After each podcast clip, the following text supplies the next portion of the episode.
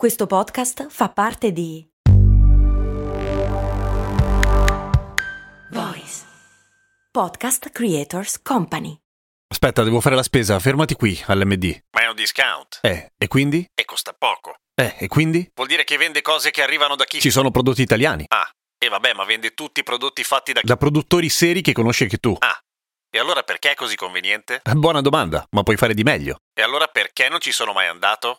Ecco, bravo. Almeno provalo. Che bello, si avvicina il Natale, si avvicina il momento in cui ci scambiamo i regali.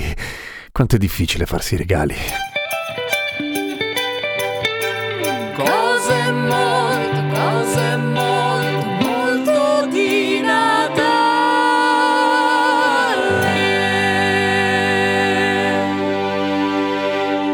Ciao, sono Gianpiero Kesten e questa è Cose Molto Umane, il podcast che ogni giorno, sette giorni su sette, ti racconta o ti spiega qualche cosa. Allora, non è che fare i regali sia brutto di per sé, anzi, cioè azzeccare qualcosa che fa molto piacere a una persona a cui vogliamo bene è una gioia immensa, al di là della retorica, è bello davvero, voglio dire. Ciò non toglie che durante le feste comandate, cioè in quei momenti in cui farsi i regali è oggettivamente obbligatorio, almeno da un punto di vista culturale, le cose si incasinano un bel po'. Al di là del fatto che bisogna farli tutti insieme, Insieme, per cui ovviamente la questione grava abbastanza su quello che è il budget familiare, ma poi c'è l'ansia di fare qualcosa che non piacerà all'altra persona, o ancora più brutto, ricevere qualcosa che non ci piace. E non è che dico che è più brutto per egoismo, ma perché ricevere qualcosa magari di caro o di dispendioso che ti fa schifo ti infila in una situazione orrenda in cui devi dire che ti piace ma muori dentro e ti spiace perché l'altra persona ha sbagliato e ci ha speso pure dei soldi,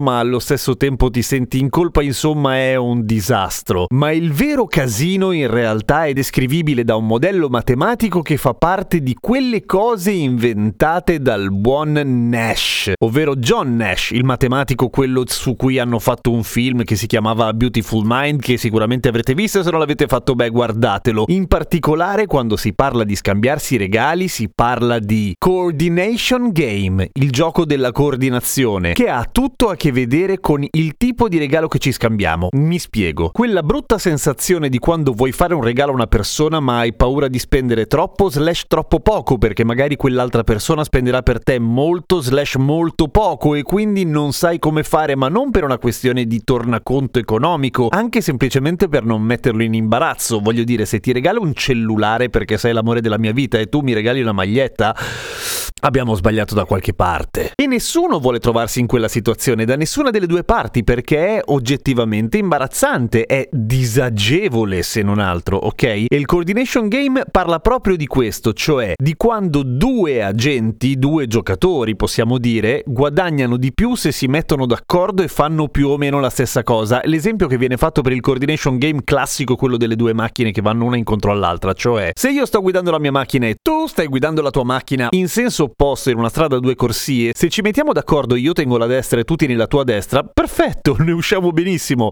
Ma se io tengo la destra e tu tieni la tua sinistra, moriamo male. E va da sé che se io tengo la mia sinistra e tu tieni la tua destra, moriamo male lo stesso. Insomma, bisogna trovare una regola in modo tale da non fare un frontale. Con i regali è un po' la stessa cosa, cioè se non ci si mette d'accordo prima si rischia di fare un frontale. Il frontale è appunto una grossa differenza fra un regalo e l'altro, o a volte una differenza infinita, cioè quando qualcuno fa un regalo e l'altra persona no, perché non lo sapeva. E poi ci sono anche quelli che godono a fare i regali senza riceverli solo perché godono a loro volta del senso di colpa, ma quella è pura perversione e sono sicuro che tutti conosciamo una persona così, di solito una zia, lontana però, alla quale non vuoi benissimo. Il classico scenario in cui il coordination game si fa come si deve è quando si fa ad esempio un Secret Santa, cioè il Babbo Natale segreto, perché si sceglie un budget dal quale non si sfora, e se sfori tu sei stronzo, perché allora vuol dire che vuoi fare bella figura. E quindi bene o male si sa che tutti metteranno lo stesso sforzo più o meno, dove lo sforzo è ovviamente quello economico, e nessuno ne uscirà particolarmente insoddisfatto. Poi in genere il budget è basso e quello su cui si gioca è l'ironia, la simpatia, la trovata figa, per cui di solito non è che cerchi di fare un regalo pazzesco anche se il budget è basso. È molto più importante regalare un sorriso. Toh, questo suonava un po' retorico, però è vero. Al di fuori di quando c'è una regola di budget si sbaglia, cioè si fa il frontale, per stare l'esempio di prima del coordination game, quando in effetti c'è una sorta di bias relazionale, cioè uno dei due, togliendo l'intenzionalità del senso di colpa, voglio dire, quello per cui tu fai un regalo grosso solo per godere dell'altro che ci rimane male, ecco, tolto questo esempio, se si sbaglia troppo mira, vuol dire che c'è un problema relazionale, uno dei due agenti interpreta il rapporto in modo diverso dall'altro e questi sono cazzi davvero, ed è per quello che viene l'imbarazzo ovviamente. Poi bisogna tener conto ovviamente del fatto che un regalo non è altro che comunicazione al di là di tutto, e come in ogni scambio di messaggi una cosa è l'intenzione dell'emittente e l'altra è la decodifica da parte di chi riceve, vale a dire io ti faccio un regalo che secondo me è una figata perché è utile e secondo te invece è una stronzata, è brutto e non è neanche utile, quindi si crea